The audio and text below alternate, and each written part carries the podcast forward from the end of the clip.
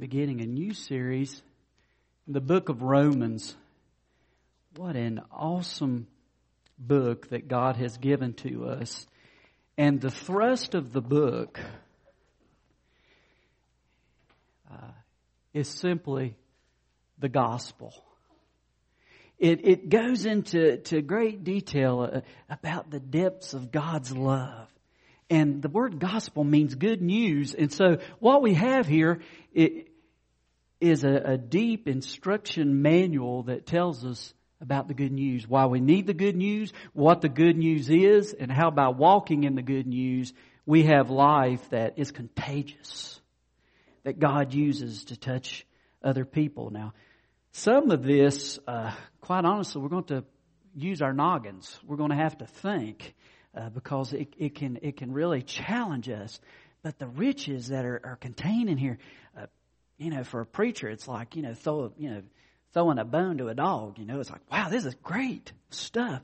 And so, an encouragement as we look at this, and what I'm going to try to do this morning is really impossible. Uh, I've entitled the message "A Quick Look at the Whole Book."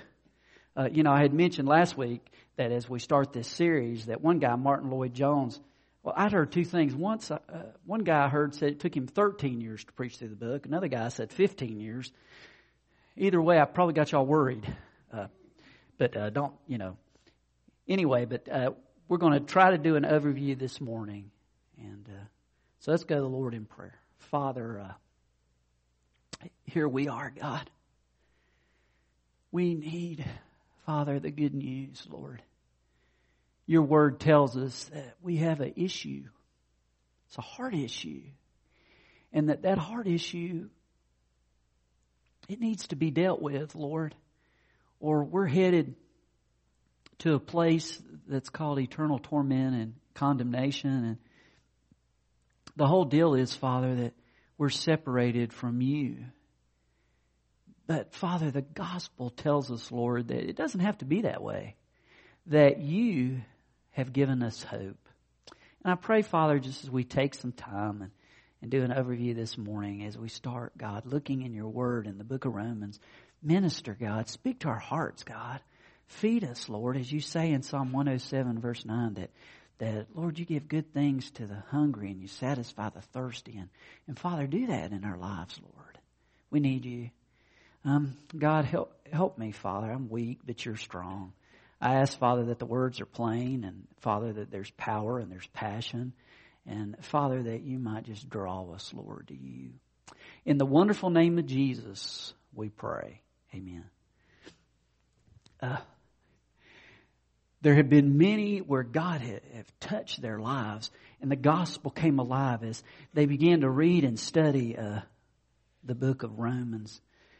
Uh, Father Augustine was one of the great thinkers of the early church. And as he was reading through Romans, God got a hold of his heart and, and drew him to the truth of the gospel. A thousand years later, a guy named Martin Luther, uh, that we know of, who the, the church had gotten to a point where it was about if you do uh, this list, if you pay this much money, then you'll get to go to heaven. But Luther was troubled by a lot of that bad teaching that was going on in the church of that day. And as he was reading in Romans, he came to Romans 1 verse 17 that said, the just shall live by faith. And he began to understand that it's, it's by grace, through faith in Christ alone. And it, it made all the difference. And, and here's what he wrote. Luther wrote, night and day I pondered Romans until I grasped the truth. I felt myself to be reborn. He said, uh, at this passage of Paul became to me a gateway to heaven. Then a couple of centuries later, a guy named John Wesley was reading in Romans and God moved his heart. He said, I felt my heart strangely warmed. I felt I did trust in Christ, Christ alone for my salvation. And an assurance was given me that He had taken my sins away. John Calvin, uh, the great preacher and, and, scholar wrote this about Romans. He said, when one gains a knowledge of this epistle, he has an entrance open to him to all the most hidden treasures of scripture. And, and so as, as, we take some time here, I just want to look at a couple of questions just as we open into this book. Uh, the first one is, who wrote the book? Well, We start out the book, look in Romans chapter 1. He starts out, he says, Paul, a servant of Christ Jesus, called to be an apostle and set apart for the gospel of God. And what's he say? It's the gospel he promised beforehand through his prophets in the Holy Scriptures regarding his son. Paul uses the word servant here. The word literally could be translated slave or bond servant. And, and in that day, it was a picture of a person who was considered to be property. He was not able to make decisions for himself. That was the master who told him what to do, who told him where to go.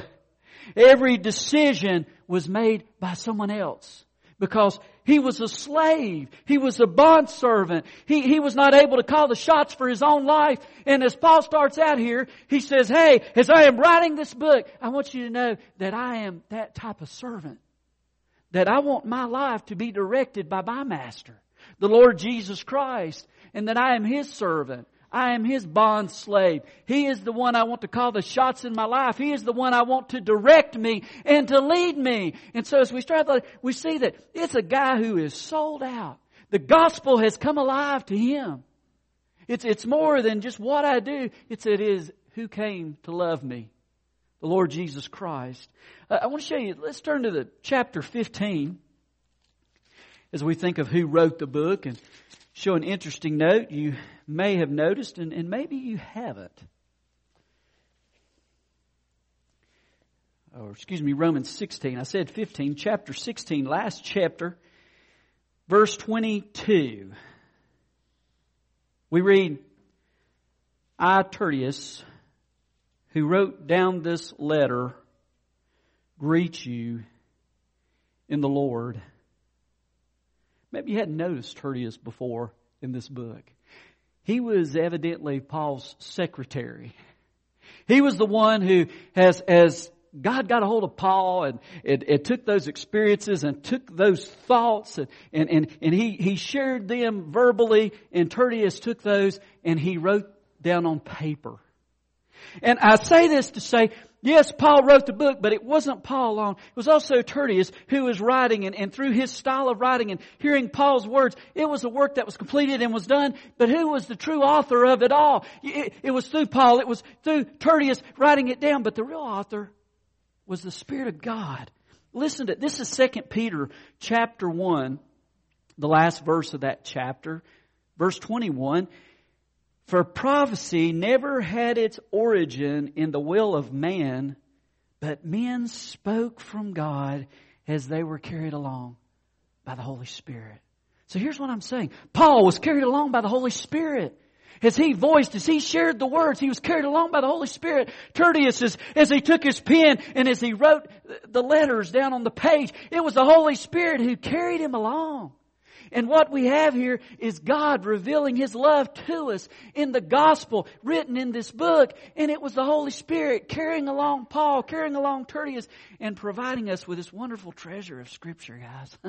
now, not only who wrote the book, who received the book. Back to Romans 1, look at verse 7. It says, To all in Rome who are loved by God and called to be His saints. They were uh, in a powerful city, the most powerful city of that day. Rome, the great empire, and uh, uh, uh, um, the Roman Empire, and, and then this great city where where where you you went uh, to see political power, to see the emperor, to you know it, it, was the it was the jewel in the empire that place, and and, and it was here, and, and yet as we go through the book, there's evidence that Paul never made it to Rome.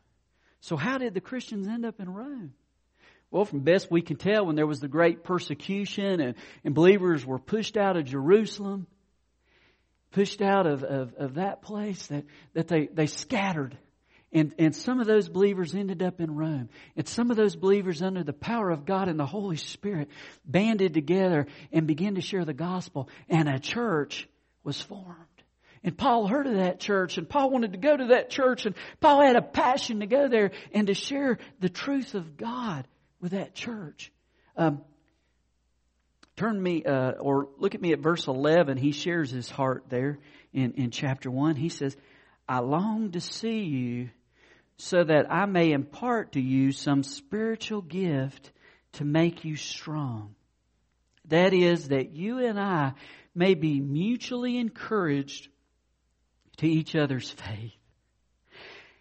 He says, I do not want you to be unaware, brothers. I planned many times to come, but I've been preventing, prevented from doing so until now in order that I might have a harvest among you, just as I have had among the Gentiles. He said, I've not been able to come yet. I mean, this is one way of saying my schedule's not allowed me to. Maybe it's a way of saying, uh, you know, my financial, my money's not allowed me to. So you guys give a little bit and I'll get out there as soon as I can to share with you. Now, where was his heart going in, in the process of going to Rome? Where, where was, where did he feel God was calling him? Well, turn back to Romans 15. I know we were at 16 and 15 and we discover near the end of this book his heart and where God was sending him. Starting at verse 23, he says, But now there is no more place for me to work in these regions, since I've been longing for many years to see you, to see you guys in Rome. I plan to do so when I go to Spain. I hope to visit you while passing through and have you assist me on my journey there after I have enjoyed your company for a while. But he, he never got to go to Spain.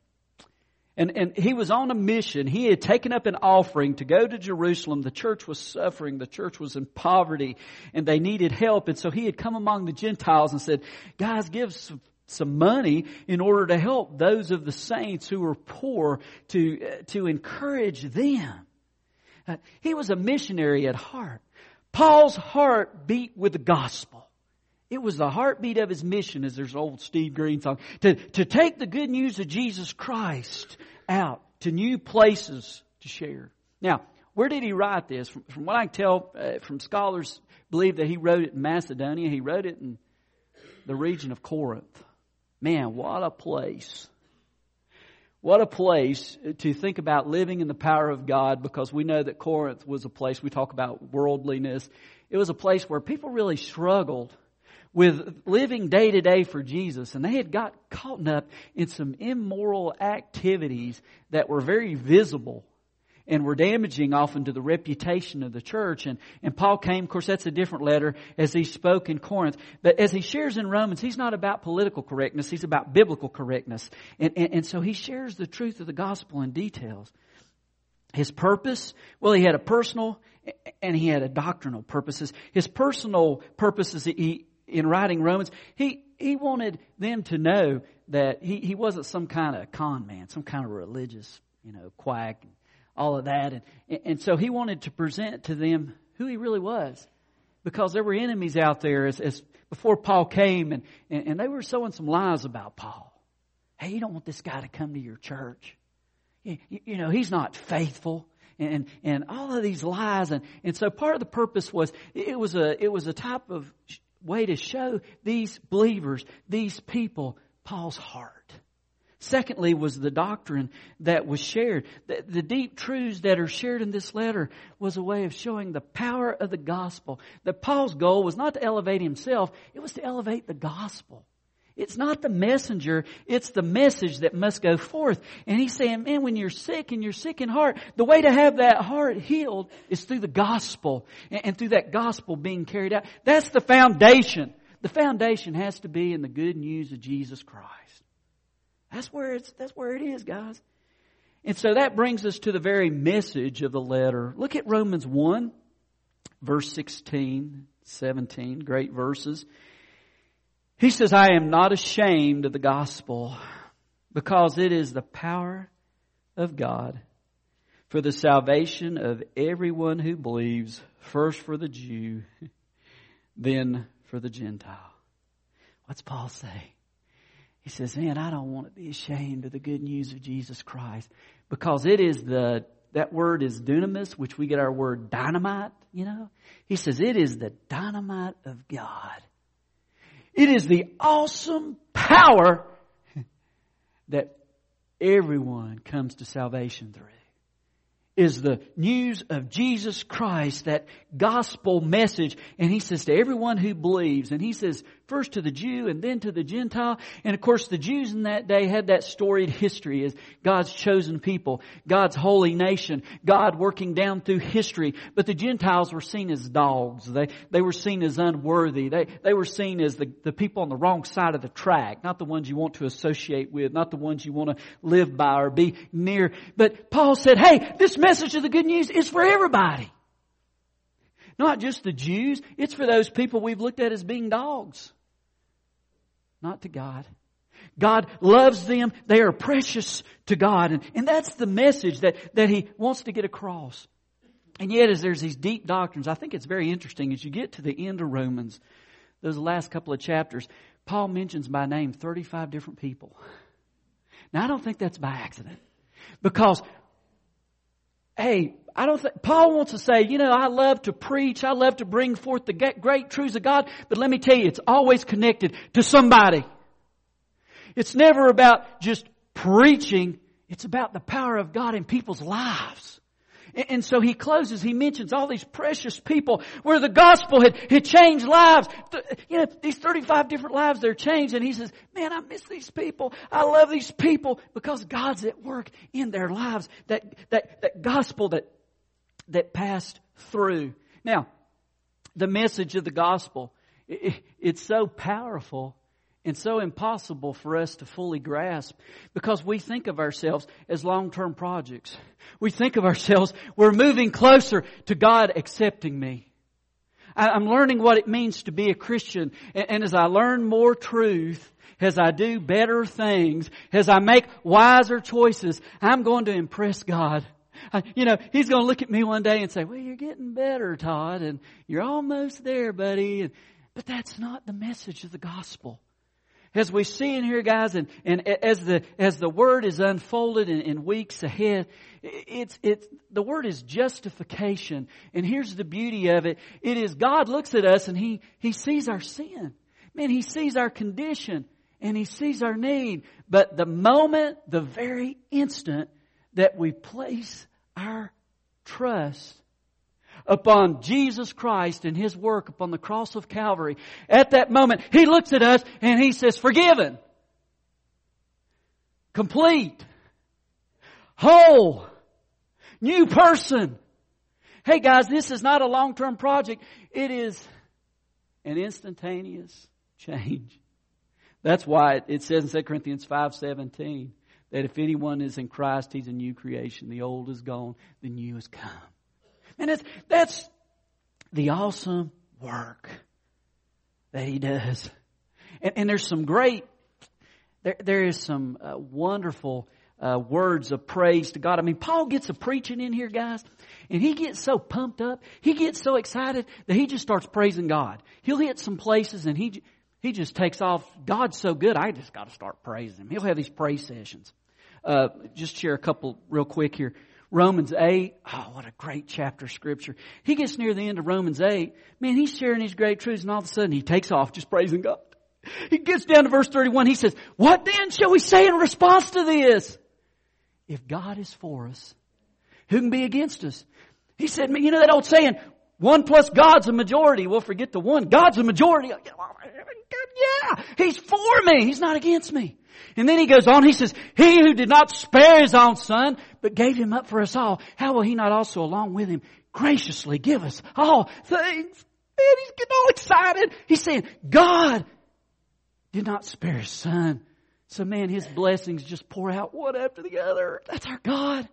And then he says to us in, in the next verse, he, he shares, who will bring any charge against those whom God has chosen? It's God who justifies. He says, man, who's the accuser? No, you don't, you don't get it. You're forgiven. And then he says, who is he that condemns? Christ Jesus who died. He says more than that, was raised to life, is sitting at the right hand of God and is also interceding for us. He says, man, he's up there, he's at the right hand of God and he's forgiving you and he's praying for you. Man, he's getting all excited, he's getting pumped. Cause he, you know, he goes on, he says, who shall separate us from the love of Christ? Shall trouble or hardship or persecution or famine or nakedness or danger or sword? He says, as it's written, for your sake we face death all day long. We are considered as sheep to be slaughtered. He gets, he goes on, he says, no, in all these things, we are more than conquerors through him who loved us. Man, you talk about, that ought to just, man, that ought to just give you joy. Hey, we're more than conquerors. We're not defeated. And then he closes the beautiful chapter. He says, I'm convinced neither death nor life, neither angels nor demons, neither the present nor the future nor any powers, neither height nor depth nor anything else in all creation will be able to separate us from the love of God that is in Christ Jesus. He said, nothing can separate me from God's love. Man, how can you not have a praise session? Now, now you get over to chapter 11 and he closes that chapter. Listen to verses 33 through 36. He says, Oh, the depth, of the riches of the wisdom and knowledge of God. How unsearchable his judgments and his paths beyond tracing out. Who's known the mind of the Lord? Who's been his counselor? Who, who's ever given to God? God should repay him. For from him and through him and to him are all things. To him be the glory forever. Amen.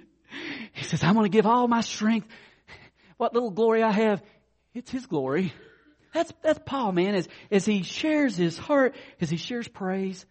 Chapters 1 through 8, faith is emphasized. Chapters 9 through 11, there's the hope of Israel. Uh, some deep stuff that, that is shared. And, and through it all, uh, sin is exposed, sin is conquered, sin explained, and sin is forgiven. You know, so often, uh, one of the verses we tend to quote all the time, 1 John 1 9 is a great verse, but it says, If we confess our sins, He's faithful and just to forgive us all sins and to purify us from all unrighteousness. But as, as you look in here in, in chapter 6 through 8, he says, guys, you don't have to live defeated. You, you don't have to live where you're constantly having to say, man, I need to confess, I need to confess, I need to confess. In chapter 6 through 8, he says, you were a slave to sin, but thanks be to God, he's made you a slave to righteousness through Jesus Christ. Hey, the, the mark of your life, the pattern of your life doesn't have to be sin and defeat. He said, I'm going to give you victory. You know, I love that. As you look in the gospel message, it says this, through the gospel, guys, the power of sin is destroyed. What is sin? It's separation. Separates us from God. Separates us from His blessings. And it is depressing to be separated from God and His blessings. But, but hey, He, He says that power is taken away. That's the good news of Jesus Christ. Not only the power taken away, the practice of sin. Man, we don't have to be slaves to that sinful nature. Romans 6 8 is so beautiful in the scriptures. He talks about, no, there is a power that God gives through His Holy Spirit where we do not have to be slaves to a, a practice of sin. That doesn't have to mark our lives. That doesn't have to be the habit of how we live. But instead, there's victory that is available in how we live. And then the last part here of the blessing is the presence of sin. Praise be to God through Jesus Christ that when I die and I pass from here to there, there'll be no sin. The presence of sin will be removed. Man, all this is shared. As you go through Romans, there's all this great hope, so much blessing, and, and, and, and just so much encouragement that's shared. Uh, one more verse here as I get ready to close this thing out. Romans 3, 24 and 25.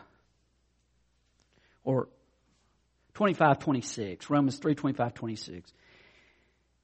God presented him as a sacrifice of atonement through faith in his blood. He did this to demonstrate his justice because in his forbearance he had left the sins committed beforehand unpunished. He did it to demonstrate his justice at the present time so as to be just and the one who justifies those who have faith in Christ Jesus. That word atonement is also a word similar to a word we use called acquittal, which is a declaration that those who are guilty are made right, are considered innocent. And that's what God does. We're guilty. All have sinned and fall short of the glory of God, Romans 3.23. For the wages of sin is death, 623, but the gift of God is eternal life through Jesus Christ our Lord. That gift that He provides gives us eternal life in Jesus Christ, guys. And what is so beautiful is in that justification is it would be mercy if God just overlooked our sins or, or said, okay, I'll just kind of pass by them. I'll just ignore the sin, not give it a lot of thought, push, you know, push it out of my mind. But that's not what he gives. Atonement, acquittal, is not just mercy. It's not just looking over our sin. It's not just ignoring our sin. Justice happened at the cross. My sin, your sin, it was paid for there. Do you understand? It's more than mercy. It is justice. My sins were paid for in full at Calvary. And, and, and guys, that makes all the difference. As I close, I want to use the illustration of Charles Ryrie had used uh, years ago, another preacher, that shows it's just all grace. Grace alone, through faith in Christ alone. Um, Ryrie says, imagine a man who ended up going to court and he owed a hundred dollars. He's destitute. He doesn't have any money. He's got five kids who literally are starving. He's got a wife who is an invalid. And he owes this hundred dollars, but he just doesn't have it. And he tells this hardship story, and I mean, he tugs on everybody's heartstrings. So much so that they do an unorthodox thing in court. It looks more like church. They take up a love offering for this guy. And in the process, uh, they take up $99 and 95 cents. And they give $99.95 to the judge. And he counts it out. And he says, You know, this is so close, but it's just not enough. The law says, unless your crime is paid in full, then you have to go to jail. And so, you know, the guy's walking out of the courtroom, you know, and they, you know, they got him, you know, as he's headed to jail and he, he digs deep down in his pockets and he pulls out a nickel. And so he runs up there before the judge. He puts the nickel down. He goes, I'm free. I'm free. Paid in full. Now, Ryrie says this. He says when he thinks about his freedom, does he think about the $99.95 given on his behalf? Or is his mind caught up in that nickel?